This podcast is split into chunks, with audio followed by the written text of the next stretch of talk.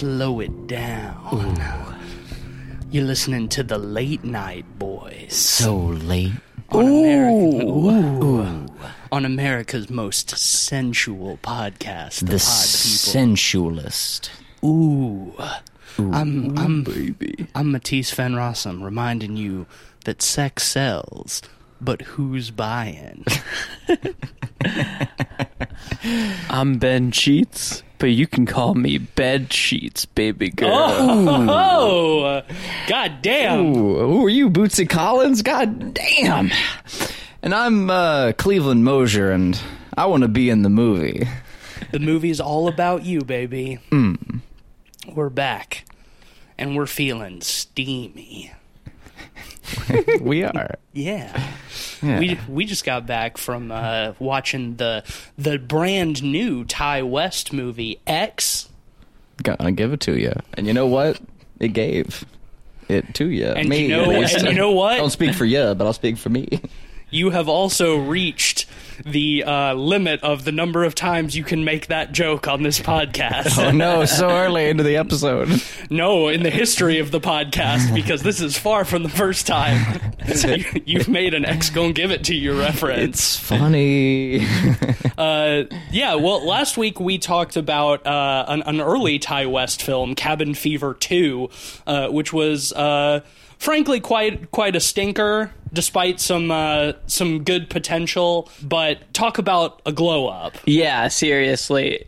You know, going from Cabin Fever 2, which probably should have been an Alan Smithee project, Just like uh, just like Ti West it's wanted. uh it's day and night. I think part of it is like obviously this is an A24 movie and they gave him much more creative control yes. than uh Artistic you know, your- liberty. Yeah. I mean, I would say that Ti West has maintained uh, pretty tight creative control of his projects for a long time now. probably Um, ever since Cabin Fever 2. And you know, this is this is hardly uh, his first good movie. You know, we talked a little bit about like House of the Devil and The Sacrament last week. Like he makes good movies. Yeah. But uh, the comparison between Cabin Fever 2 and this is is stark. Uh, I liked this movie. I think we all liked this movie. Yeah. Um, kind of went into it expecting to enjoy it, but it didn't disappoint. you mentioned uh, you know house of the devil there and this movie feels in a lot of ways like a 70s house of the devil to me Yeah. you know in terms of pacing and in terms of like purely like trying to get the aesthetic of a decade just nailed Yeah. i think this movie does that They did Perfectly. It. Yeah, I- absolutely. I couldn't help but think of the 2003 Texas Chainsaw Massacre movie again, and just how it's it's like the difference between like a cow carcass and like a, a fine cooked steak. You know, yeah. like now that yeah, that was a movie that was also set in the Mm-hmm. 70s, but felt like a movie made in 2002, 2003, which it was. Yes. Uh, and you know, while I will say they nailed the 70s aesthetic on this, it also does still feel like a modern horror film. Oh, sure. Like you know, sort of the best the- of both in my eyes. you know, it's it's got it's got a lot of the qualities, the hallmarks of uh, the sort of um, elevated horror, as they call it, that A twenty four you know loves so much. What's so funny about that is jenna ortega Yes, uh, I was just about you know in that. scream was making fun of elevated horror She was the one at her at the beginning when she's talking with the killer on the phone about how she prefers elevated horror like The Witch and Hereditary, and you know now just a, a, a couple months later, uh, she is in a elevated horror film. You know, uh, th- this film is is a really good blend of '70s throwback and modern horror. It's got like the right level of kind of like 70s exploitation sleaze while still, you know, having more layers to it, I think, uh, while still being about more than just the exploitation. Um, you know, and exploitation is fine. I, I don't have a problem with with dumb '70s exploitation that is just sex and guts. Like, I don't have a problem with that at all. But I thought this movie had a lot of cool commentary too. Like, Hmm. I agree. I- Yeah, I, I think in theme, uh, and also like the killer acted as an allegory for it. And yeah, I thought it was neat. I didn't see any trailers going into this one. I had no idea the plot was going to be so steeped around sex. But what I did know is I told some peers that I was going to go see it, and they told me, "Oh man, I had some. I've heard good things, but also I've heard you know like uh, some friends like saying they almost walked out of the movie, and a good friend of ours like didn't just just really didn't like it. I won't name names, but like that that person is like."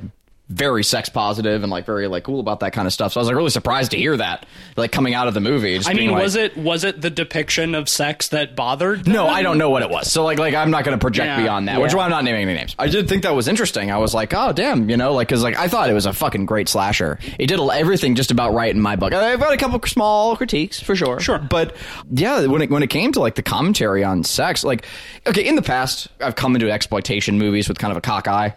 You know, in certain cases, I remember like when we watched Frankenhooker, for instance, there was sort of a, a conversation about that that kind of brought me around on some of those things. I've, I've, I've grown. I've learned a lot um, about that genre as I wasn't really exposed to it very much before the podcast. We've dipped you in sleaze. You have. Yes. You dipped me in sleaze, and um, I do please. Uh, or I do play. I don't. You get what I mean. But uh, yeah, it's been it's been it's been a hell of a ride, and I think this is this film is a great example of me kind of coming out on the other side of it. And I've always been very sex positive and like even sex work positive and all the rest of it. But I like, don't think I don't think this movie is sex negative at all, though. Like, No, I, yeah. I- and and honestly, the um, the sleaze factor feels cosmetic only. I don't feel like it's a thematically sleazy film, and the trailer doesn't really let let that on. You know, I mean, I, I thought the trailers were good, but it, it definitely ended up being uh, a different sort of film than I was expecting. I was expecting more just your typical um, 70s sleazy sex slasher. And I mean, sex is obviously a big part of this movie because the protagonists are a sort of uh, DIY film crew shooting a porno trying to make their big break. But uh, the the elderly couple that they've rented this boarding house from, uh, you know, there's there's something sinister there. There's something sinister under the surface. So, like, sex is a big part of the movie, but none of the sex in this movie feels particularly erotic to me. Uh, if anything, it's largely comedic. it's comedic or kind of grotesque. Yeah. I think yeah, the sex in this movie, you know, in a typical exploitation movie would be played towards eroticism. Yeah. You know, usually or sleaziness. And I mean, don't get me wrong, there's a lot of hot people in this movie, but the way that the film depicts it is like, it's not, it doesn't serve the purpose of you getting your jollies. You know, Yeah. it's not, it's not intended to arouse. No, I mean, I don't al- think. almost always it ends in a punchline or horror. Uh, yeah, a like- punchline or, yeah, or Yeah. something. Yeah. It, it's never like ended like for the sake of like sexual release or gratification. Like it's never intent. Like that's never the intent. We should probably get into the plot first before I like we start pulling up specific yeah. scenes. Well, we, I mean, we've we've given a, an overview of what the Yeah, film's about, so you know, I mean, we can, you know, I, I think we can start talking about specific scenes. Do you mind if I? By all Go means. for it. So, uh, our premise um, starts very similarly to our original Texas Chainsaw after a beat. But we start with our protagonist uh, in a kind of strip club back room hitting that cocaine. Um, her boyfriend comes out, you know, like wishes her the best. They leave the venue and they meet up with their friends and they head out on the road. It's slowly revealed that they are, spoilers ahead, they are like off to shoot a porno Yeah. um, with the wonderful Wizard of Oz. We're slowly introduced to all the characters, all of which I thought were, considering the runtime, like just perfectly developed in all capacities. Uh, but Yeah, everyone did a great job, and Yeah. characters were well developed and Yeah. good acting. Yeah, know, everyone, everyone got enough dialogue movie. and characterization. Like even um, the the sort of like the the character, sort of the star of the show, like the blonde, you know, who has it all, like the looks and everything. Um, where you can see like her life has been planned out for her. She gets a number of monologues where she she talks about that and how like she wants to like use that for the best and like enjoy her youth while she has it, which I largely found kind of admirable. You know, like like there's a bit of like tongue in cheek with that for sure, and like she's definitely like kind of full of herself, but like she felt relatively rounded to me. All the characters do. Um, our protagonist, uh, you know, like she's got that X factor. You know, she wants to be a star. She, She thinks wants that, to be a sex symbol. Yeah. is what she says at the beginning of the Yeah. movie. That's right. She wants to be a sex She's symbol. she's given herself affirmations in the mirror in the in the strip club. She Yeah. she does a big bump of coke and she says, "You're a sex symbol." This is great. Mia Mia Goth is this character, by the way. Uh, she's fantastic uh, in this movie. Yeah. Um, I like I like her a lot. It's a it's a great casting too because like she's not conventionally attractive the same as like the the blonde character is right like the blonde character is like pinup poster like like she's the person you would get for like the Marilyn lead role Monroe type. exactly like hits all the conventional check marks essentially whereas like this character like like she's she's got a kind of a different look about her and you know she looks a little bit more like like a- average or home is definitely the wrong word but like there's something I think Mia Goth is really hot. She's gorgeous, absolutely, but she's not gorgeous in like all of the same conventional ways as like the blonde character. And I think and that's what works. That's the X factor. You know what I- It's like there's something you can't put words into about her. You know, like I think and I, I, can that. put it to words. It's the lack of eyebrows. it always throws me off, to be honest. Mm. She is really attractive in this movie, but I, it, I still notice it Yeah, all yeah. the time whenever I see her. the, the, the Voldemort factor. Yeah, the, the, no, that's that's mean. But Look, I um, can, as a fellow ginger, I sympathize with Mia Goth about not having visible eyebrows. We have very, we have very fair eyebrows, but you know, uh, it's uh, it's more uh, acceptable for her to wear uh, eyebrow makeup than it is for me. So hey, no one's stopping you though. that's true, but I don't really, I don't want. That's too much work. It is too much work because you gotta Just like, clean it off at night. next time we come uh, to record the podcast, Just have you've like really just dark. huge bushy eyebrows I'm gonna. drawn on. I'm gonna go like full goth girl and shave off my eyebrows and then do like the really like sharp, like black line, like angry eyebrows. I love those. It makes to me. I always thought that those make a person look more like they're in a funny comic. You know, like they look like a Peanuts character. I've always thought when you when they get really steep with the angles on it, Yeah. it's like. Like, because it's literally drawn on, you know, like it's silly. Um, But hey, do your done thing. right, it's fine, you know. But uh, no, yeah, do your thing, live your life. Uh, don't let me stop you. Uh, it is kind of funny though. It is. Uh, so they get there. We're introduced to the elderly couple that owns the place, and uh, on the way, you know, we meet the boyfriend of the blonde, uh, who's also the other star of the show. Kid Um, Cudi. yeah. It's literally Kid Cudi. that's Kid Cudi. That was Yeah, Kid Cudi. Holy Kid shit, Cudi. that rules. And I will say that I think he was great. I was gonna say I think he's the weak link uh, in this movie in terms of acting. I don't think he's terrible. I think he's a little bit wooden. Uh, it's it's the kind of thing. Interesting That, choice of words. it's the kind of thing that uh, that wouldn't stand out as much if everybody else in the movie wasn't so good. See, what's so funny about it is when it's showing scenes of the movie when he's wooden, it works It super makes sense. well. Again with the You know, it's But just it- it's just emphasizing his, you know, his amateurish acting. Yeah, actually, I it's- felt the same way. It's it's the rest of the movie where it's a little Yeah. underbaked, I guess. Mm-hmm. yeah, like there's he has some line deliveries where it's like okay, and he struck me as reserved. it's you know again he's he's not he's not bad but in a film full of very good performances the rapper trying to act stands out that's all I'll say. That's fair. Uh, I don't think uh, I don't think it, it was a, a terrible performance by any means. Yeah. I think he I think he serves the pur- the the necessary purpose. Mm-hmm. He also you know uh, gets a, a lot of the the comedy in the movie. Yeah. Um, you know, sort of like after they shoot their first sex scene and they've got the, they they cut to the wide shot and it's him just like standing by the window like fully naked. It's so good. And he, just, It's and so he starts, funny. And he starts like flexing, like showing his muscles and stuff. Like I thought that was really fun. Yeah, Like I- Ti West has a sense of humor. It was Yeah. it was like like it, that character his character too had like a really earnest masculinity about him. I always felt like his character was in on the joke. You know, like it never felt like he was just full of himself. Like he was having a good time with it. and you I, get I, such I a- liked that a you lot. get I found it charming. a, a great introduction to that when you first meet him and they're shooting the shot at the gas station, and you know the girl is like, shoot it, you know, from behind so it looks like the the pump is his cock. Yeah. and you know they shoot it so you see it They with the angle. his, you know, the pump right there. The they nozzle, yeah. Yeah, and he's like, he has a face of ecstasy. He's like Just- lean, he's like leaning his head back, like when you're at the urinal taking like a really good, like satisfying piss. Yeah. he's got the that that same kind of look on his face. Yeah, yeah, I- and I it thought funny. introduces him just so well in terms of like comedy. Well, that's the thing. He's got he's got the the earnest masculinity that comes with just having a huge cock. Hell yeah. Like, Hell yeah. I the, the like later on, like when the horror stuff really starts picking up, and like the old man like comes out to the the the cabin or whatever, and Kid Cudi meets him at the door, and he's just standing there, and they do that wide shot, and he's kind of in silhouette, but you can just see like his dick ha- like dangling between his mm-hmm. legs, Just like, silhouetted in like the lamplight. It's Yeah. so good. It's so funny, man. This movie's a hoot. I was laughing a lot. it's funny. It's got a good sense of humor, but at the same time, it it's never like laughing with you. I feel like it plays all of that stuff so straight. Like Yeah. it's it never feels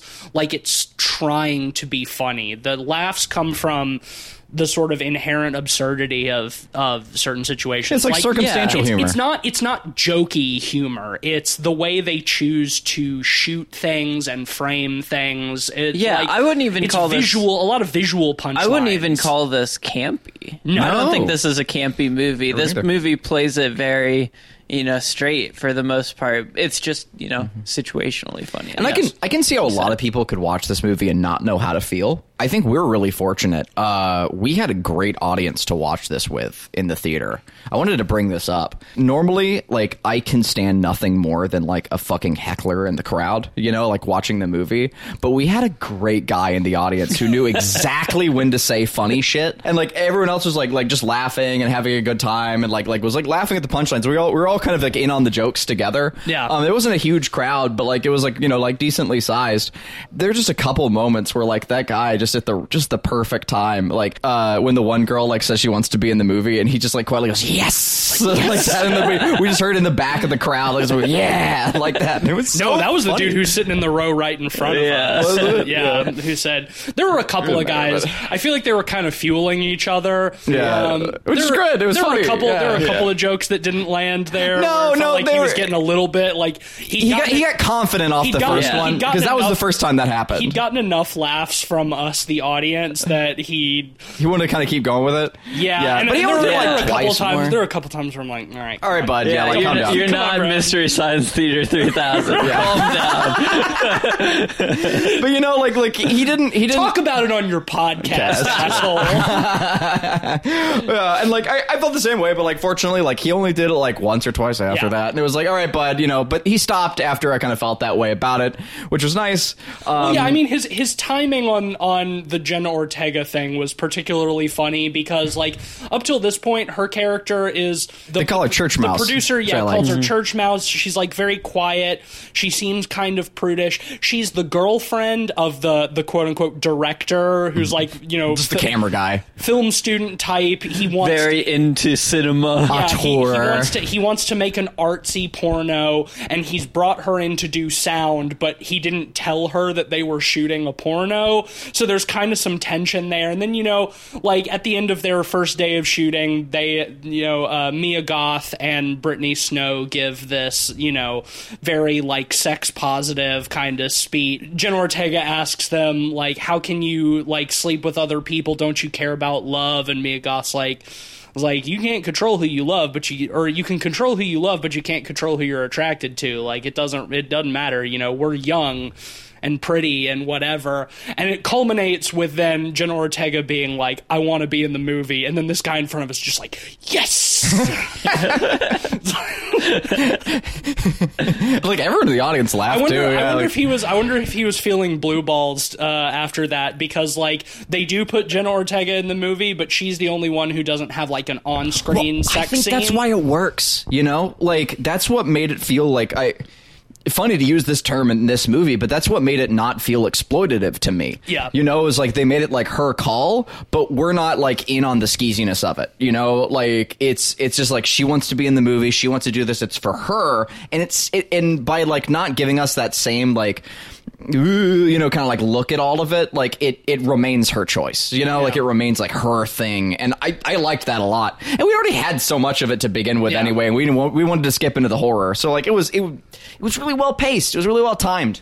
You know, we didn't lose anything by not getting that, and uh, yeah, that that worked so well. And speaking of horror, that was kind of the inciting incident into the horror. Yes. Um, what's interesting about that is that comes like an hour into the movie. this movie is way more of a slow burn than I was expecting. I don't think that's a bad thing. no, I think what gets you through it, to be honest, is the sex scenes and the nudity. Honestly, And that comedy, sounds yeah. weird, but like there there is a lot of atmospheric horror. Mm-hmm. Like Yeah, don't get me wrong, there's some really tense scenes earlier on. there's there's this like pretty much the second they show up at the farm there's like this sort of sense of impending doom that like death is waiting you know just behind them. I think the It's set up at and- the and beginning. And, I, think I think the scene that encompasses that whole vibe best for me is when uh, they're shooting Brittany Snow and Kid Cudi's sex scene,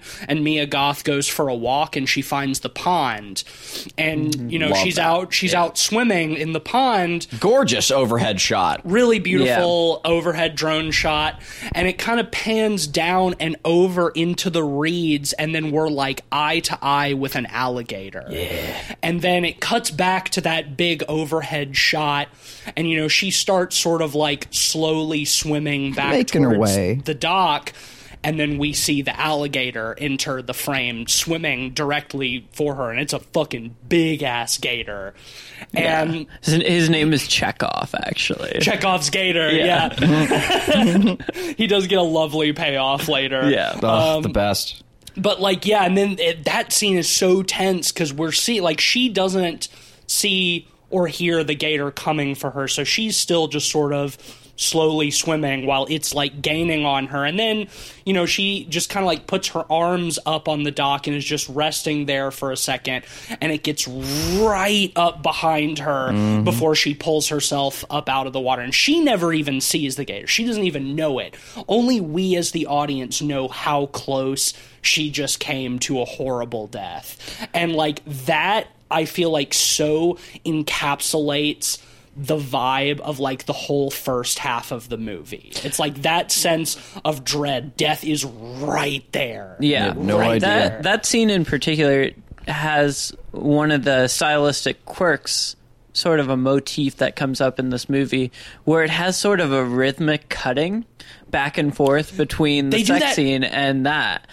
Um, they do the they do like scene transitions that Yeah. way too where like when they're transitioning into a new scene they'll do like a quick sort of back and forth cutting between the two scenes that i thought that was really interesting Well, it's fun because the camera guy like makes commentary. It makes it into commentary early on, where he says like, "Oh yeah, well, we're gonna do it kind of like like we're gonna shoot our porno kind of like French cinema, where we're gonna shoot the scenes Yeah. out of order, and we're gonna, you know, and it's and it's fun because they he don't says, shoot I- the scenes says out of I'm order. gonna, yeah he says i'm gonna play with uh with time and Mm-hmm. stuff you know that'll make it more more artsy And, and it works because they don't actually like make the mo- the movie a chronological. Like the film is is A to B. Like it's just that they they take those like interstitial moments where things are happening at the same time and they kind of like play with like cutting Yeah. back and forth and like with really neat editing.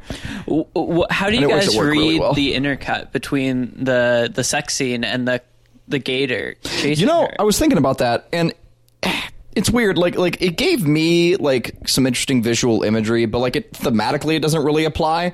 But you know, like in like films where we see like the shot of like the sperm and the egg, you know, like like coming in like that, and like the gator like coming in like that. Like it, it gave me that same kind of vibe. Like Well, it's, so far building, back. It's building to a climax. They're both building to a climax. Right. It's Yeah. just very different. And her getting out of the water, the next cut is to Brittany Snow wiping cum off her back. You know- so, So it's like like it is. in a, in a way, I almost see it as kind of uh, throws the towel off the self-referential. You know, in you know, Ti West is saying like you're you know you're giving a sort of climax of like excitement to Mm-hmm. your audience in the same way you know having sex to completion Yeah. is like a climax. Well, that I like scene, that. the gator scene, is kind of like a tease almost. You know, it's like edging you a little bit. Yeah. you And know. it it's neat because it really does break down i think what like the core of this film is about and it's that comparison of sex and violence in movies where uh and it, it i think it does a great job of highlighting the the the fucking prudishness of uh like Hollywood's like like nonsensical rating values where like sex is MPAA. yeah like where, where sex is so puritanically monitored and like focused on, but violence is given like so much more room. It's it's always been really funny to me. It's like you know you can see like someone like get fucking decapitated. Like even in Lord of the Rings, you know, like they're like they're fucking cutting orcs heads off and shit. Like PG thirteen movies can like get really really far with that sort of thing, but heaven forbid you show a tit. You know, like it's Well, you can show tits, but you can't show an erect penis. yeah no You know, heaven can't, forbid. Can't show that. As soon as as soon as the dick gets hard, then it's uh then it's X rated. You Mm-hmm. know. Yeah, well, I think I think beyond that, this movie really plays into the idea of horror bringing a sort of nervous system arousal in a similar way as an erotic arousal. You know, I think not to spoil too much because they cut. This is the first scene of the movie, but also, you know, it bookends on both ends. Yeah. But the the cop says, you know, they find the camera and they say. Uh, there must be one fucked up mo- horror movie Horror on here, on here, yeah. and it's like it's playing off that idea of arousal, Yeah. right? Like in both respects. So I, th- I think that mov- that is played on throughout the movie in different ways. Mm-hmm. I think it's really clever. it's X rated, but how is it X rated? It, it does such a good job with with commentary on that because this movie's R rated, right? Like it's not even Yeah. yeah. and that's what's so cool. It doesn't even need to be X rated to like talk about that sort of X rated stuff in a cool way. I just I love those themes of yeah, like sex and violence and how you know the two are conflated, how those wires are crossed, and how uh, you know people view them so differently when it's kind of silly to like uh, to hold values over one thing and not over the other. Yeah, and I, I think you know the characters themselves kind of play into that in some ways. Like Kid Cudi's character was in Vietnam, mm-hmm. and he saw violence directly and saw war Yeah. directly, and he went from that to being you know kind of a porn star. And you know the To get away from it. yeah, the opposite end of the spectrum because it's a for a it's a better life Yeah. than getting shot at you know and I, and I mm-hmm. think that that's really cool yeah and mm-hmm. it's it's such a cool reminder it's like you know in real life like like sex is so much such a better call than Yeah. violence but, But in movies it's the opposite it's also playing off of that arousal, like that need for arousal, going from like complete nervous system arousal of being in war to you know Yeah. just physical arousal in the most literal sense.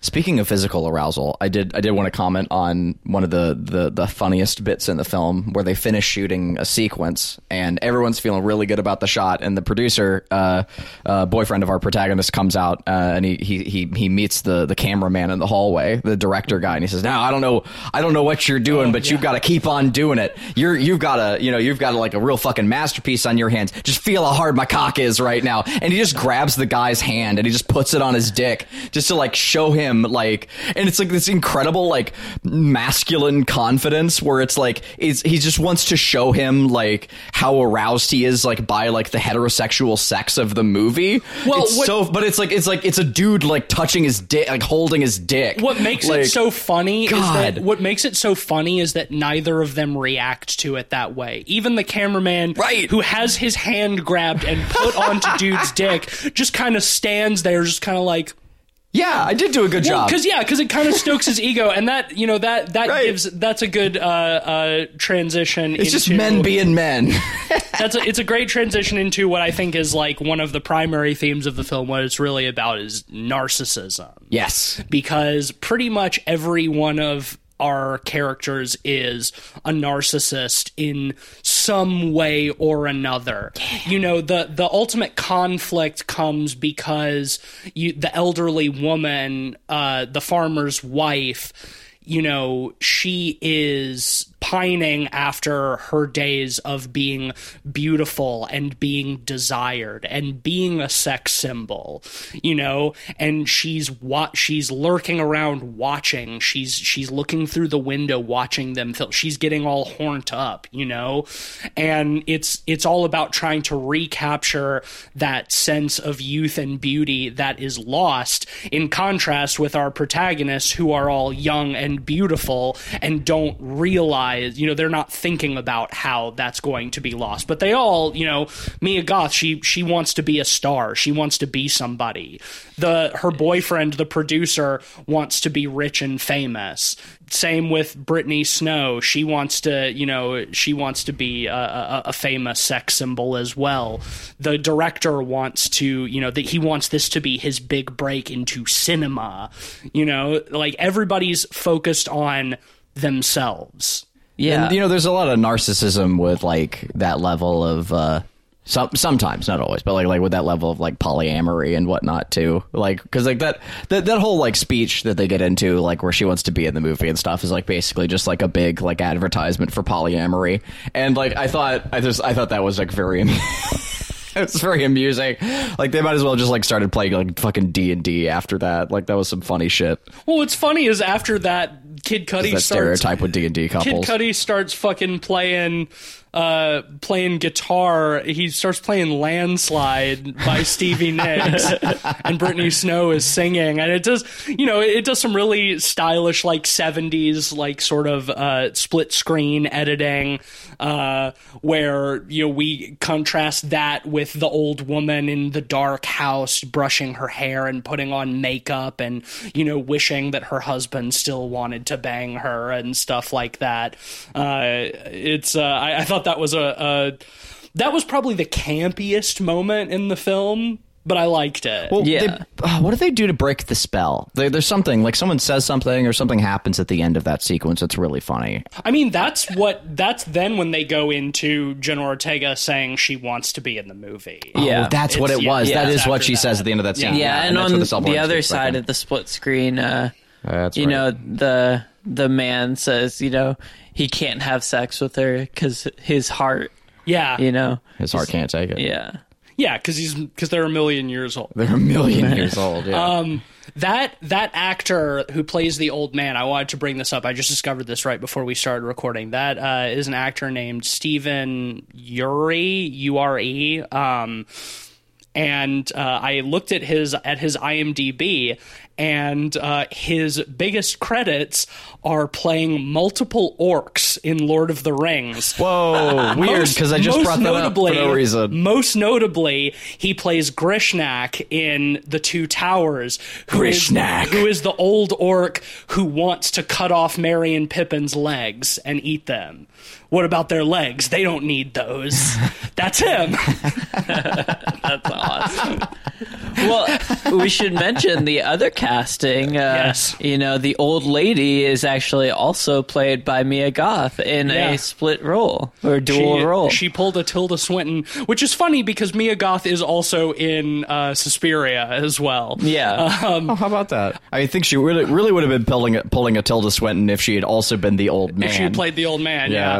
Um, well, yeah, that, was- that was the thing. Like, th- it was it was something that I like almost had a little bit of a problem with at first. I, I kind of had a hard time parsing out what exactly was was going on, because like the interior of the farmhouse is like really really underlit, almost to the point where like I was a little annoyed by it. Is like I can't tell what the fuck is happening here, and you know a lot of what we see of the old woman is in either in very deep shadow or from a distance. And at the beginning I was like what what are they doing here?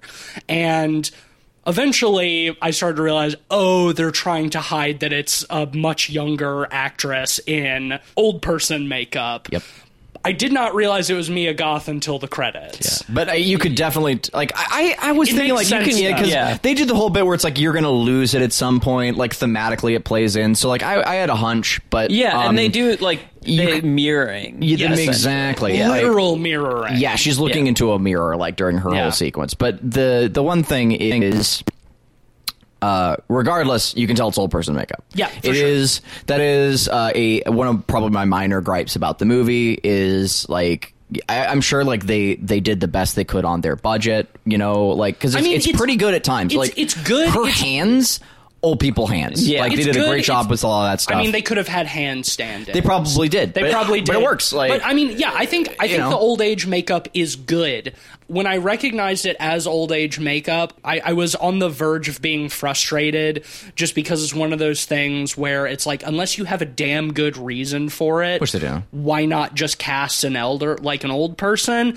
In this case, once the credits rolled and we saw that it was also Mia Goth, then it's like, okay, I get it. The old woman has the fixation specifically on Mia Goth. She sees herself in her. They both have that X factor. that X factor. She had it when she was young, and Mia Goth has it now. So because of the paralleling, Mm-hmm. Yeah. then that makes sense. It's cool. Yeah, And and they have it's- that it's great like- scene where you know she's have Mia Goth is having that sex scene uh, on camera, and in the background you see the old lady watching, Mm-hmm. and you see they replace Mia Goth with her in the For a split for second, split yeah. second, as if she's imagining herself in there. Yeah. um, and the fact that it was Mia Goth herself kind of played into Yeah. you know kind of that I tell you, it certainly makes more sense than for some reason having Tilda Swinton play the old man in Suspiria. I've come yeah. around on that some. It doesn't bother me as much as it used to. I love it. But in this case, I can actually see the reason for it. Whereas in that movie, it kind of just feels like we did it because Tilda could, I guess. like, you know, we don't need to relitigate that film, but uh, I think that uh, in in this movie, it is actually a, an interesting decision. In fact, there was a good period of time where I couldn't quite tell if the old man was also old age makeup. the lighting is so uh, he's he's hidden a lot. He's by hidden a lot as too. well. Well, I mean, because they're often in like the same Yeah. settings, and I mean, he, they definitely did do some old age makeup on him because that actor is not as old as this character. I, w- I I was going to say, say, though- it does look better than the old lady. yes, While we're on the topic of effects, though, the makeup might have been like you know easy to clock as old person makeup as it often is, even in high budget films. Uh, but what wasn't easy to clock was the, the the dual character stuff, like the fact that like she was interacting with herself in those scenes. yeah, Totally seamless. away, yeah, very seamless. And I Yeah. got to give credit to that. Like that was that was pretty impressive. Yeah, totally. And I mean, th- I think that's why part of the reason why that even though we clocked it as old age makeup, the fact that it was Mia Goth was surprising because they they do have. A, A lot handful of, interaction. scenes where they are interacting with one another. Yeah. So like the I would be curious to watch it again knowing that and seeing how they hide that stuff. Um cuz I mean they they did do a good job. And I mean I'm sure they had multiple doubles for Mia Goth that they, you know, put in a, a wig so they could shoot from behind when, you know, But it's always hidden well. Yeah, and yeah, it's- it's well done. Yeah, and, and as somebody who who has watched a lot of like Star Trek and Babylon Five and other shows like that, where they do that kind of thing all the time with doubles and clones and alien I- illusions and whatever else like that. Like this is way better. Like like an execution. I mean most of the shows are like from like the 90s and early aughts so like i you know i respect it. But like you know we, we've come a long way in that respect like being able to show doubles and how to Yeah, and pulling it off with like good cg um Totally. and i love i love that her being the other side of the coin once again it's that same idea of like sex and violence. Like the younger one like is is uh you know sort of representative of sex and owning that. And then the older one is violence. And it's cool. and she turns to violence because she's angry. She can't be sexy anymore. right. Well, and you get that awesome scene, the the first kill, Mm. uh, when you know RJ is running off because he's mad that he couldn't. That he got cucked. Yeah, he got cucked, and uh, and he had to film it the, Man, the, the fact that after that sex scene, they they just ha- cut to him crying in the shower with the lights on. like Tobias so, in Arrested Development. So funny. So funny. um, but he, you know, runs off, and the old lady comes up to him and, you know, essentially tries to make out with him, kind Yeah. of. And he's not feeling it, and uh, she instead stabs him in the neck. He's like, "Are you? You won't give me this? you can give me another rush." I yeah, I thought exactly. It's Yeah. like because she couldn't get physical arousal, it's the other kind of arousal. Yep. And you know, I I love that scene because you know it's lit by the the pickup truck's lights or the van's lights. And uh, you know, as she's stabbing, the blood is just slowly covering the the the headlights, and It looks you know, you're great. getting- and it turns red. yeah, Yeah. exactly. I love motivated reasons for stylistic lighting. Mm-hmm. Yeah. That shit that shit arouses me. That shit that shit gets me off. I think I talked about it last time when I'm just going to take your word for it, though. I'm not going to feel how hard your cock is, though. So Come- sorry. Come over here and feel how hard Nah, my it's cock all right, is. bud. uh, I talked about it last time when we covered In the Earth because that's the last like really good example I can think oh of. yeah, in world lighting. yeah, like motivated reasons for stylistic lighting. Yeah, and it's like it's not just a sci-fi club. There's a reason. Right, and and you know, like, don't get me wrong. I I can also get down with a movie like Spring Breakers, where everything is just neon and colorful, just because. or Mandy. Or Mandy, Or Mandy. yeah, you know, I and I, I, but those are different types of movies, uh, you know, and and I I love when you can get something like that, like this just deep red lighting of this old woman just sort of like orgiastically stabbing this dude in the throat over and over and over again, and it just looks so cool, and like yeah, it's because his blood is splattered all over the lights. So That was She's the moment. almost like climaxing in Yeah. ecstasy Yeah. while she does oh, it. yeah. Like her eyes are rolling back in her head. oh, and- she's she's nutting. Yeah, and, and that was the moment too where I was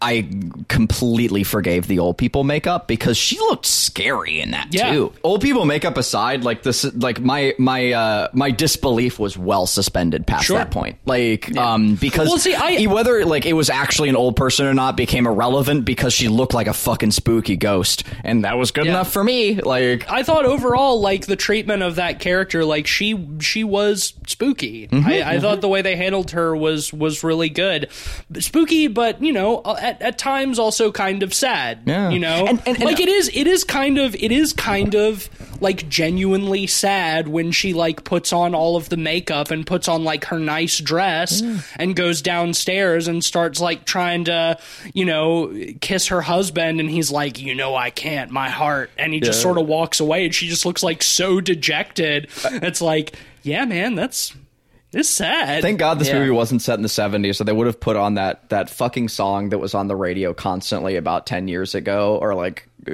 8 or so years ago. you say thank God it was set in the 70s yeah, so that we didn't have to hear "Will you still love me when I'm still young and beautiful?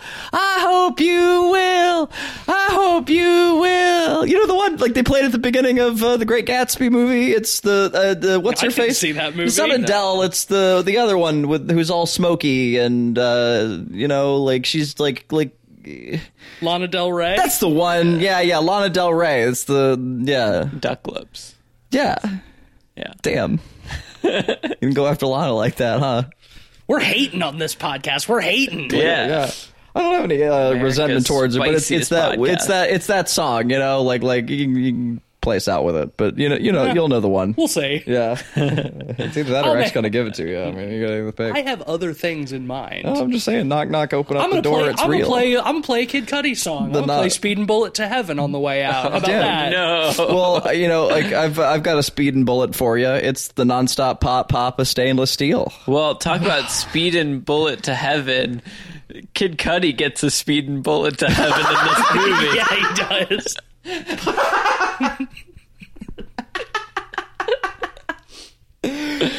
Awesome. Sadly, sadly, I think yeah. he has. I think he has the oh. least exciting death in this movie. Yeah. I he like does. the directness of it though. I was fine. Yeah, it, it's okay. I mean, the old man just like shoots him in the chest with a It's, shotgun. it's almost point-blank set up range. for the payoff of the shotgun later. Yeah. Well, see, they again they kind of tease with the gator because when Kid Cudi, like you know, the old man comes to him and is like, you know, help me find my wife, and they decide to split up and walk around the pond.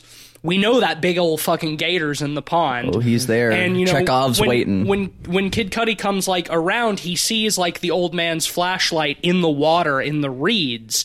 So then he like wades into the water where we saw the gator earlier, and like where we first saw the gator. and you know it's planted there to I, like to right, yeah, and I thought, okay, the old man put the flashlight there, so he's gonna get got by the gator gonna get gatored.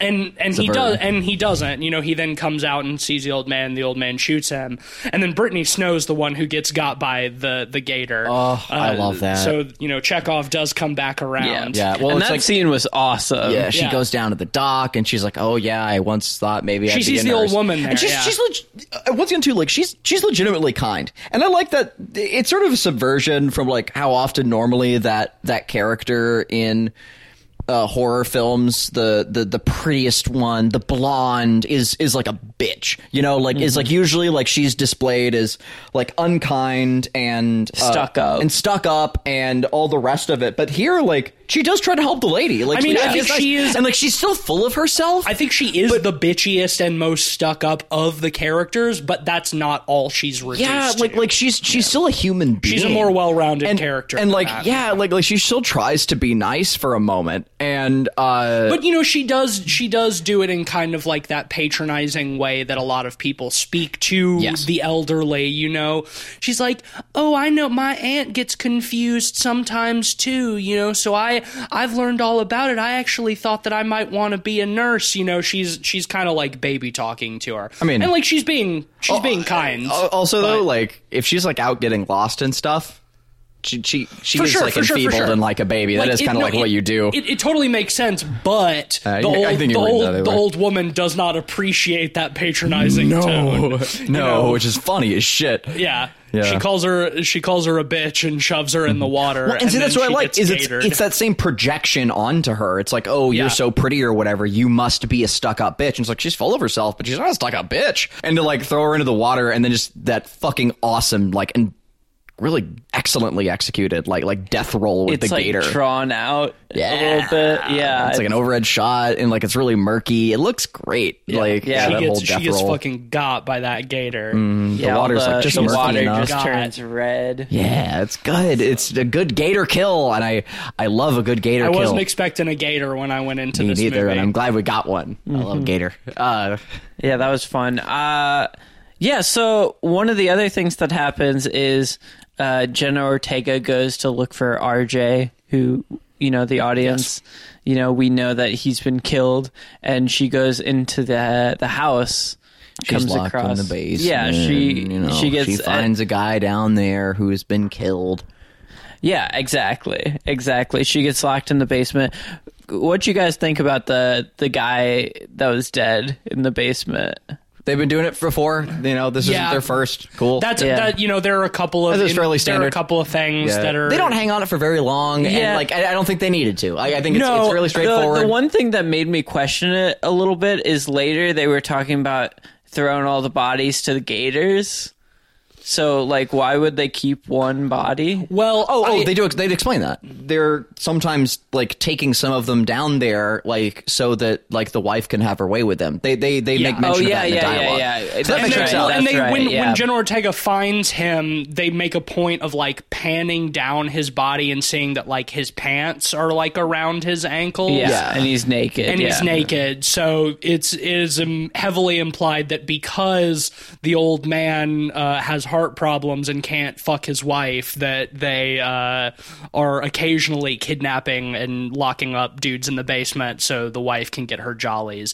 Kid Cudi also finds the the other car out in the woods. Oh, that I wanted I wanted to make a note of that. What what is the one movie that is referenced in this film in dialogue? Psycho. Psycho. And what do they do with the car in Psycho?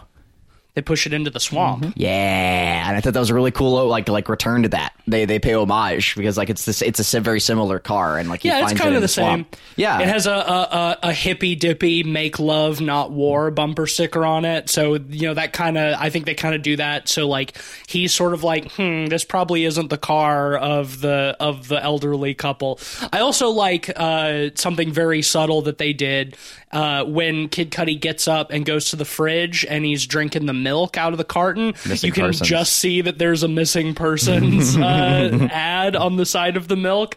A, a lesser movie would have made a big deal of them like unpacking the stuff they bought at the store and setting it down on the counter, so like the missing persons ad is right in the camera. There would have been music sting and all the other bullshit. Yeah, but no, it's got a little class. It's got a yeah, little class. yeah, ambient storytelling. We get it. We know. We get. We get. There are other things to tell us that they've been doing this before. We don't need to see that there's a missing. But like, they can just have that be on the milk carton, out of focus, as Kid Cudi's drinking keep from it it. natural. Yeah. This movie has a few cases of cool ambient storytelling. Another one is the the TV program, the religious program that keeps being cut to. I'm glad you the- brought that up. That's um, the best one. because it's interesting because that one is a very ambient storytelling element that turns into a very direct storytelling element at the end. I'm not sure how I feel about that. Honestly, I loved it. I, I'm actually going to disagree with you on that one. I feel like that whole thing is a little bit too direct.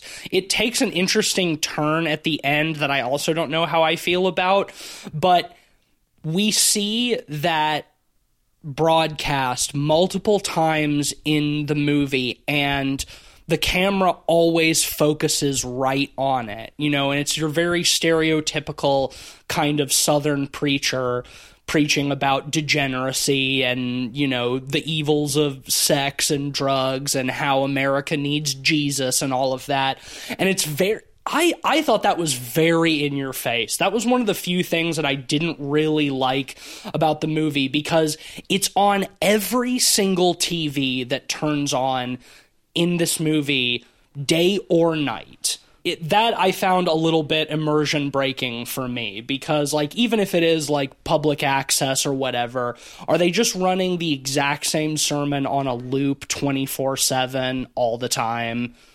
Oh Maybe- well, actually, no. I, I, thought that makes was- sense to me. I thought it was just on one TV that they cut to multiple times. Gas station. So I thought In the gas station. It's on the gas we station get as well. Right, you're right. And- and that's when we first see it. I was gonna say it could be a videotape, but if uh, it's on multiple TVs, because we, yeah. we see it we have see a at the very answers for that. beginning at the very beginning when the cops show up and we're seeing the aftermath of the crime scene it's on the television then it's on the television in the gas station then the old man turns on the TV Yeah. to to Yeah. drown out the sound of Jen Ortega screaming in the middle of the night and it's on and then it's still on the next morning when the cops show up I have a reason for that. This isn't like a full excuse for it. I think um, it is very direct, but I think it kind of needs to be because even still, like it doesn't say it directly. I mean, it does, but like it's it's kind of quick about it with the big reveal at the end. But it does hang on the camera for a while, and like you said, it's it's playing like in the middle of the night, etc., and it's playing at both of these locations. It's 1978 in a rural area. They're get they're only going to have two to four stations on their TVs. And on top of that, um, it is revealed at the very end that they're doing it as like a long term broadcast because they're trying to find her. Like they're doing like a sort of a lock in kind of thing, like with this congregation. Like it's supposed to be like a like an all hours sort of broadcast, like It- sermon. Like so, like that. I I don't know Speaking of that, Like, they're that doing, like, a fundraiser reveal kind of thing. thing. Uh, They're not though. I I mean it's just a normal sermon and at the end the preacher pulls a, a curtain off of a picture revealing Mia Goth and being like, My sweet baby girl was turned to a life of sin and devilry, and we sure do hope that she'll be brought back to the light. And it's like that's that's the end. Like they don't say that they're raising money. They don't say that they're looking for her. That he's just using it as an illustration hmm. of look at what can happen. And I think that that in and of itself is fine. I don't know if it really adds anything to her character that she's preacher's daughter turned porn star. I mean, I, I fall from grace, I guess. Whatever. I think if you're gonna do that don't have it throughout the rest of the film. Show it at the end. When he turns on the TV at night, have it be a fucking infomercial or something. And then when the cops show up in the morning, then it can be uh, it's like a Sunday morning sermon that's being broadcasted.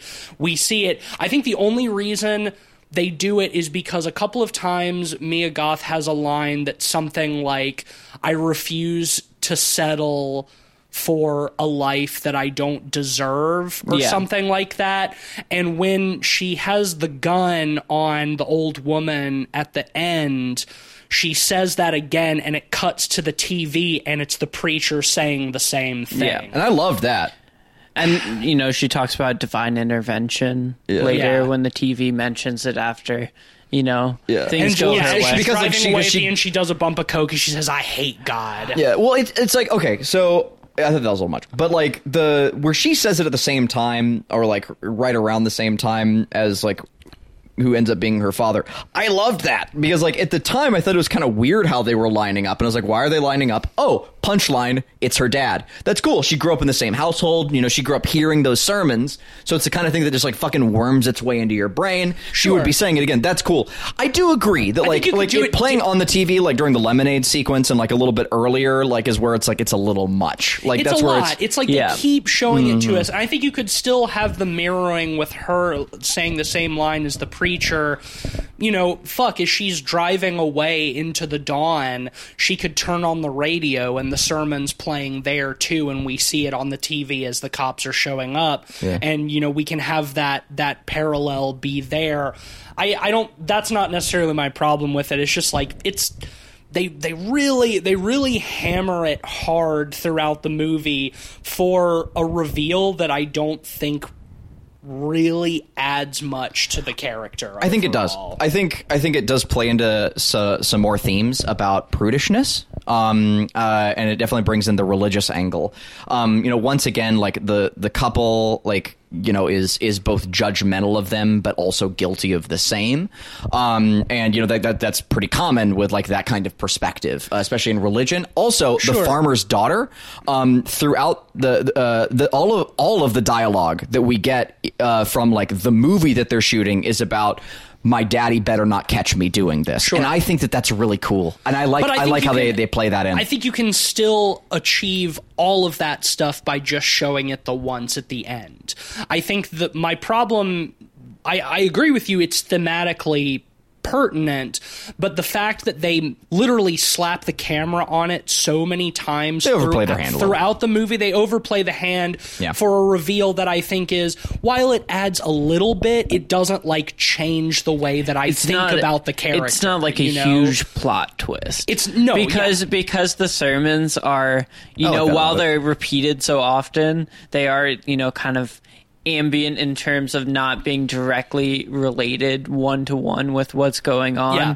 Like the reveal doesn't change things so dramatically. Right. I still f- ultimately feel the same about Mia Goth's character with or without that revelation. I don't think it makes it worse, but I think if you're going to do it, don't don't lean on it so heavily throughout the rest of the movie. Just have it be something that you add there at the end.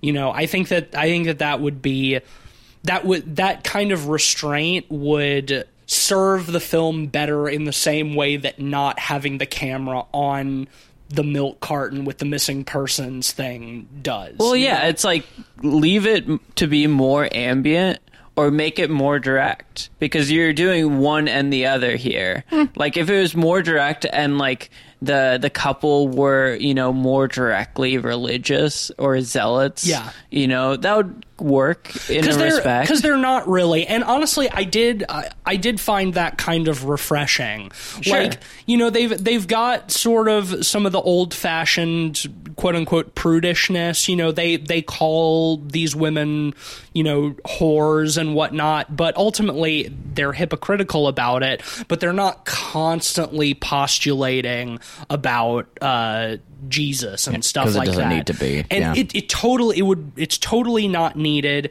and it's the kind of thing that would just be shoehorned in to this kind of movie considering the time period and the setting you know? It's a gimme. And the fact that Ti West didn't lean super heavily on that with those characters i think is is is good. I mean fuck he did the he did the fucking sacrament. Like i feel like he said everything he needs to about religious zealotry. Yeah. you know this movie doesn't need to be about that. Yeah. it's pining for lost youth you know? Yeah, but at the same time, with you know the sermon being cut to so often, it's like either don't cut to it as often and don't make it such a present element of your movie, or do. You or know, lean into it more. Yeah. Yeah. I I don't know if I would have liked it if if they'd leaned into it more, Agreed. but I, uh, I, I think it really is just a matter of like one less scene with it in there for me would have been fine. That's that. That's all. I, I think it's a, it's a small it's a small thing in yeah, they could have just not had it. They could have just not had it playing on the TV at the gas station. I think that would Yeah. have solved a lot of my problems with it. I would have still kind of given it a side eye, being like he turned it on in the middle of the night and it was on, and then it's still playing the next day. But the Mm-hmm. and fact it's like that like you could still say like I, I've been thinking about it for a second longer, and it's like okay, so maybe they're not doing like a fundraiser or whatever, but like again, it's it's going to be on like a rural like offhand station. They're just going to be replaying or re-recording like the the same thing they already broadcast late into the night because Sure. it's a '70s station, like it's a '70s rural station that's a Christian network. Like they're just going to be replaying the same content, I mean, like, during the- like, late into the night. realistically, that time of night or they do the off the air. yeah, realistically, that time of night there would have been static on TV, or Yeah. or it would have just been off the air because uh, they did not used to broadcast shit that late at night. um, but I mean, that's getting real picky. Yeah, no, uh, th- yeah. This whole deal is it's why like it's it's such a small thing to me, but you know we're we're not. It feels it feels heavy. We're just getting into the- It feels the meat heavy it, for yeah. me. It feels heavy handed in a movie that I think otherwise does subtlety really really well. Yeah. and it's that kind of stark contrast where there's so many great subtle details that we've already talked about. To have something like that be so heavy handed for an ultimately inconsequential reveal is just like, yeah, I, I can do I can do without it. It doesn't uh, it doesn't ruin the movie for me by any means. Um, Well, let's find out how much it did or didn't. Uh, Well, before that, I want. There's two more things I want to talk about really quick. One, lay 'em on me. one is the the fate of the old couple. We Yes. got to talk about their Oh deaths We should, we should. because good. they're both great. Well, before we get quite to their deaths, I think it's important to mention that after they've killed all of them except for Mia Goth and Jenna Ortega, they we do finally get our uh, old people sex scene. They're sitting on the bed in the boarding house, and you know she's sort of lamenting that she used to be beautiful, and he was saying, "Oh, you were the most beautiful woman I'd ever seen," and she's like, "But not anymore," and he's like, "Always," and so she talks him into having Fucking, sex to fucking even though he's worried about his heart. I love M- mia goth is hiding under the bed during that scene while they're fucking. So Yeah. like the mattress is like sort of coming down on top of her.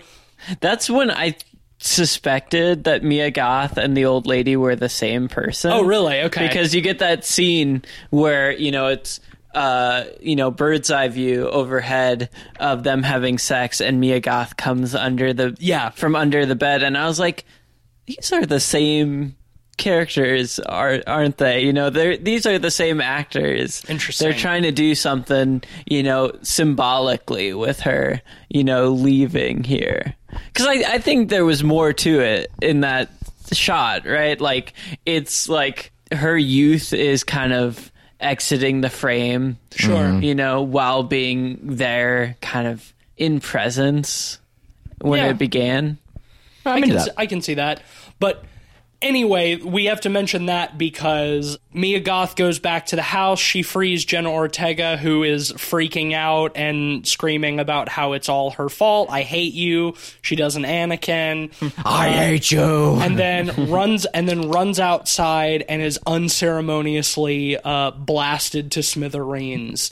Um, but while the old couple are dragging her back inside, uh, she is still kind of alive a little bit. She she sort of does like a gurgling cough, and it startles the old man, and he has a heart attack and dies. it's so funny great the timing is so good because like the the same funny guy in our theater. Uh, you know, when the old couple shows back up after that, he's like, "Oh, I guess his heart could take it," and everybody did a, a laugh, and then he dies right away from a heart attack because he gets startled. Uh, yeah, that was that was really good. Another literal Chekhov's gun is Chekhov's unloaded gun. Yes. Uh, that uh, Wayne keeps in the, the glove box of the van. You know, when and when they show up at the beginning, the old man like points the shotgun at him, and because he doesn't know who he is, and he's like, you know, I'm renting y'all's boarding house. We talked on the phone the other day, and the a, a guy, the old guy, puts down the the gun. He's like, it's not loaded anyway. And Wayne says, oh yeah, I got one of those in my glove box too. For the same reason, he says normally just waving it around does the trick. But of course, when Mia Goth runs back to the house, she grabs it out of the uh, the glove box because she had seen it in there before, and she doesn't hear him saying that it's unloaded. Um, so she is she tries to shoot the old woman, and obviously it's unloaded. So the old woman the old woman grabs the shotgun and shoots at Mia Goth, and the force of the blow blasts her out through the door onto the front lawn, and she breaks a hip. It reminded me of the the bit in like at the very end of Django Unchained. Where he's like, "Say bye to Miss Davis, bye Miss oh, Davis," yeah. and she like flies out of the door. Like it was, it was very similar in that respect, and I loved that. Like, yeah, because she just she Yeah. just goes wee like right out the front. Yeah. Well, when the also like when the old man like comes out to the the house earlier and he's like, "My wife's missing," you know, she gets confused and she's wandering around in the dark. If she falls, she might break a hip. And then She when breaks her she hip. she breaks her hip because yeah, when Mia Goth goes outside, she's lying on the ground. She's like, "Oh my hip, Help me. help me!" Uh, and then Mia Goth runs her head over. Uh, Oh, it's so good. and we get a nice, beautiful shot of it explode of her head exploding. The old toxic Avenger Yes. type of thing. So you know, good, Throw so a good. melon under yeah, under a tire. Oh, Always man. great. It is great. The last thing I wanted to talk about is uh, in the the end credits. I saw that Chelsea Wolfe did Yes, the soundtrack. that's what for I wanted to talk about. No too. shit. I- yeah, which is awesome, but at the Oh, same time, she's so good. I felt like before I knew that, I thought the score was pretty decent. But after seeing that, I was like, damn, they kind of underutilized There could be more Chelsea Chelsea Wolfe, Wolfe in some respect. I think Yeah. I think that she serviced the the soundtrack really well. Like the soundtrack, like well, it was it was her. It wasn't just her. It was her and somebody else whose name I missed. Mm-hmm. Um, but you know, I think the score for this movie was perfect for what it needed to be. Yes. Chelsea Wolfe is great. I think that utilizing her more heavy handedly would have been distracting. yeah. Sure, but at the same time, like I, I think of other A twenty four horror movies where they get you know your Colin Stetson or your Sure. Haxan Cloak, and you know you get kind of their trademarks into it, where like it still fits the movie really well, but you get kind of their unique element that they bring to the table. And I didn't, you know, you get some vocal kind of textures in this movie. That's that are what cool. I. That's what I love. Like so much Yeah. of the, But- the the score is vocals like a woman like moaning like sex like sexual moaning that is like being tweaked and fit to the score which Mm-hmm. i thought is really fucking cool it's eerie too that's another thing that they do really well in this movie with the music is like that's part of the reason why i don't think any of the sex scenes really feel erotic is because they have this really deeply sinister music that is Yeah. like put on top of them that is just not sexy at all. It's like it's like ooh man, something this is uncomfortable. something sinister is happening here, and uh, I I really liked that. Yeah, I think it's just a little understated. I would be interested in hearing uh, more Chelsea Sure. Wolfe. Sure. I mean, always more Chelsea Wolfe, right? Yeah, Yeah, she's yeah, great. she's great. The the very last thing I want to mention is just a, a nice little touch they did. It was the first thing I noticed in the movie because it was the first shot of the movie. Is uh, it's the shot of the house from the barn door, but the way that it's silhouetted, i or the way the way that it's framed, the the doorway of the barn is in an almost perfect three by four aspect ratio, mm-hmm. which we see a lot of because we like see them like shooting the porno and it's almost a perfect three by four aspect ratio and they do this slow dolly forward out of the barn and it goes from three by four to widescreen. I just I just thought that was a really cool little uh, cinematography yeah, trick. it's fun. I have one more thing that I want to talk about, but I'm going to save it for after ratings. Sounds good. Okay. So Let's go. I guess I'll start. Yeah, you you, start. know, Go for it. Um, I thought this movie was a lot of fun. It's really creative, and it feels like a very authentic throwback in a lot of ways, while having some modern things to say. Ti West once again shows that he's a master of perfecting atmosphere and a certain period in filmmaking and aesthetic. Um, this movie, you know, perfectly captures the 70s in a way that I feel like a lot of people have tried and failed in the last decade or two. Um, yeah, this movie was really fun. I had some minor, you know, critiques on certain elements, whether it's the the the TV repeating so much or kind of uh, you know, honestly, the the fact that it's a little slow to get started, I I wanted a little more there. But overall, yeah, I would strongly recommend it. I think I would give this a strong four. Let's just go four out of five. I'm you know hovering between four and four and a half, but I think four out of five is appropriate. Yeah, I'm I'm right on that same edge as you are. I'm sort of hovering between four and four and four point five. I think that I'm going to give it a, a good strong four as well, um, just because uh, hard to say how it's going to uh, grow on me or not as I continue to think about how much it sticks with me. So, you know, could be higher at some point, but uh, yeah, it's going to be a solid four out of five for me. I'm going to carry on the trend of edging. Uh, I'm right, right there. I'm right about to be either a four or a four point five. Uh, Ooh, we are all edging. we're all edging right there. Ooh, but um, I think I think I'm going to go ahead and just because the the day with the pastor, like I agree, but it didn't concern me as much, and that's really like just about the only thing I had about it. I don't want to give it a five. I feel like my my opinions on this film could be open to change over time um, uh, as always. But uh, with this one in particular, I think that I, I'd be curious to learn more about the film and to you know like just get some other perspectives and opinions on it. But where I stand right now is I would I would I'm going to go ahead and lean just a little bit further into 4.5. I I really liked this film. Uh, it had a lot to talk about. It it felt like academic. It felt like an elevated A24 good old horror movie. Um, but it also delivered just on a uh, a base level as well. It was violent. It was there was a lot of sex. It was funny. It was fun, and I I, I got everything I'd want out of a, out of a good movie. And you know, just a wonderful example of having your cake and eating it too. Um, the last thing I'll say is I was watching a Nerdwriter video essay this morning on the film Grain and Mandy, and there's a really cool quote that he pulls from it, and it's uh, uh, this might be a bit of a paraphrase, but it's it's along the lines of it, it's pretentious, but I like it. it it's um, the the aesthetics are the of the past are the palette by which we paint the future, and I think that that's a really cool way to break down what makes Mandy great and this movie great as well. Is it takes it has a great understanding of the '70s, but it does not use it as a crutch. It uses it to to to tell a new story you know, in that era uh, with those things, and it, it uses it as a palette to paint with, and it's fucking cool. And so, yeah, I would highly recommend this movie.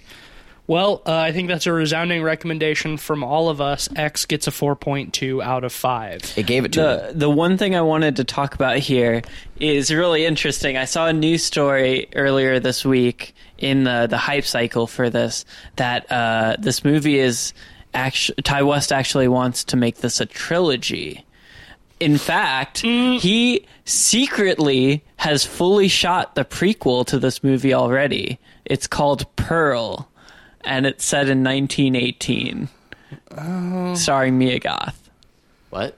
Yeah. Oh, could be cool, but, but also you know might not be. You know we were all talking about like the ending where they reveal that they're looking for Mia Goth and that is setting up a sequel But 1918? Well, that's the prequel. They're doing a prequel and He a wants to do a trilogy. Yeah. They should just uh the naming convention should be X and then X X X and then X X. X. um, I, mm, you know, I won't immediately write it off because I liked this movie, but nothing about this movie made me be like, I need to see more it's- of this specific thing. Really Well, nicely encapsulated. it's so nicely self-contained. Ti West said, you know, they are going to all be very different. You know, Okay. the prequel is called Pearl, and it's set in 1918. So I wonder if he's going to try to do a silent movie Oh, with it or man. something like that. I kind of hope not because that that has potential to be very That's gonna, bad. that would suck. pretentious. Yeah. Um, I- But he also said the sequel would be very stylistically motivated by a different period in cinema. What could the sequel be about? The the old couple's dead. They ki- they done killed him. Does Mia Goth It go off to probably become be a killer now? her going off to It'd do be, new things. Yeah, about Mia Goth or like the the religious zealots trying to find her or something. Okay, that could be interesting. there, there are Man, stories to tell with that, but I I don't suppose. honestly. I don't like the just don't idea need it. of a 1918 prequel because then that would imply that this woman has been like a psycho uh, killer for her entire life, and I feel like that kind of deflates this whole thing. That like her her murderous streak is driven out of bitterness of of her lost youth like if she's been doing that even when she was young like what is why does why is the character in this movie interesting then I you mean, know? my thought is, what if she's not the killer in the prequel? that's the only what way if, to do it in you a know, way that would she be interesting is the the protagonist, and you know, She violence begets something. violence, Yeah. or something like that. it, where it would have to be yeah if if it's if it's about her being a serial killer in the 19 uh, in the 19 teens i'm not interested frankly Yeah. um so i won't write it off entirely but he's already shot it so i guess we're getting it yeah, uh, probably not this year. I would assume not. Oh, that would, that, make any sense that would probably be a prediction for next year. That's but- so that's so interesting that he's already shot the whole thing before even releasing this movie. Yeah, that's having kinda a lot- ballsy. That's ha- it's very ballsy. That's like having a lot of faith that like people are gonna love this movie. And you know, I I liked it a lot, and I think that it's probably gonna do well among the fans of elevated horror and A twenty four films. But will it have the same kind of enduring legacy Yeah, I'm as very the, as The Witch or I'm as Hereditary? very curious to see how this does at the box office. Yeah. me too. me We too. uh, we predicted this one. 'Cause it's not for everybody. Yeah, we predicted By this miles. one, so Uh, we'll have full results next week. As of recording, it's you know, opening weekend. Opening mm-hmm. weekend, we'll we'll see how the, it does box office wise. But I could see this, you know, being kind of a crossover success. It is a fun horror movie. It's not competing with any other horror films No, right now. It's yeah, literally and- the only horror movie in theaters Yeah, at the Kid moment. Kid Cudi and Brittany Snow and Jenna Ortega are kind of names in some circles. Yeah. Um, so it could be it could do do, well. names. At the same time, you know, uh, well, they've been in other big. No, no, I'm things, agreeing with know. you just with comedy. Um, uh, but like at the same time, it is a very slow burn, and I don't think that's for everyone. Yeah. So Yeah. it's I don't know. I don't the know, trailer man. the trailer doesn't quite set up what the film actually is. Um, I so I could see a lot of people thinking it's one thing, going to see it and being like, "This is too dang slow." When's when's things gonna start happening? Um, anyway, um, next week is a very special episode.